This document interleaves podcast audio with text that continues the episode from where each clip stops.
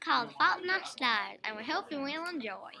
There's a girl named Hazel, and she has cancer. She goes to support groups, and she loves this book, Imperial Affliction. One day, she she goes to her support group, and when she walks to go to the elevator, she bumps into a boy named Gus Waters. And Augustus falls in love with Hazel, but she just wants to be friends. This is leg cancer, and he wants to use leash on her so she can go to Amsterdam and see her favorite author of his favorite Yippee book. And then at night time, she gets water in her lungs, so she can't go. A few days after the incident, her mom surprises her and tells her she gets to go to Amsterdam. Whoopee! A couple days later, they take a, take a trip to Amsterdam and they go to a nice dinner as a gift from their favorite author. And Hazel begins to fall in love with him.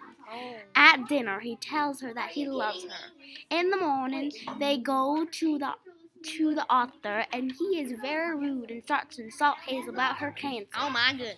They leave his house, and then his assistant takes them to the Museum of Anne Frank, and they have their first kiss.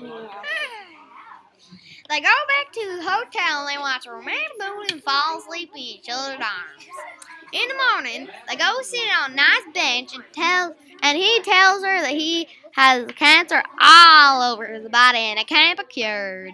then they go back and Hazel gets a call from Gus in the middle of the night that he, and he tells her that he is sick.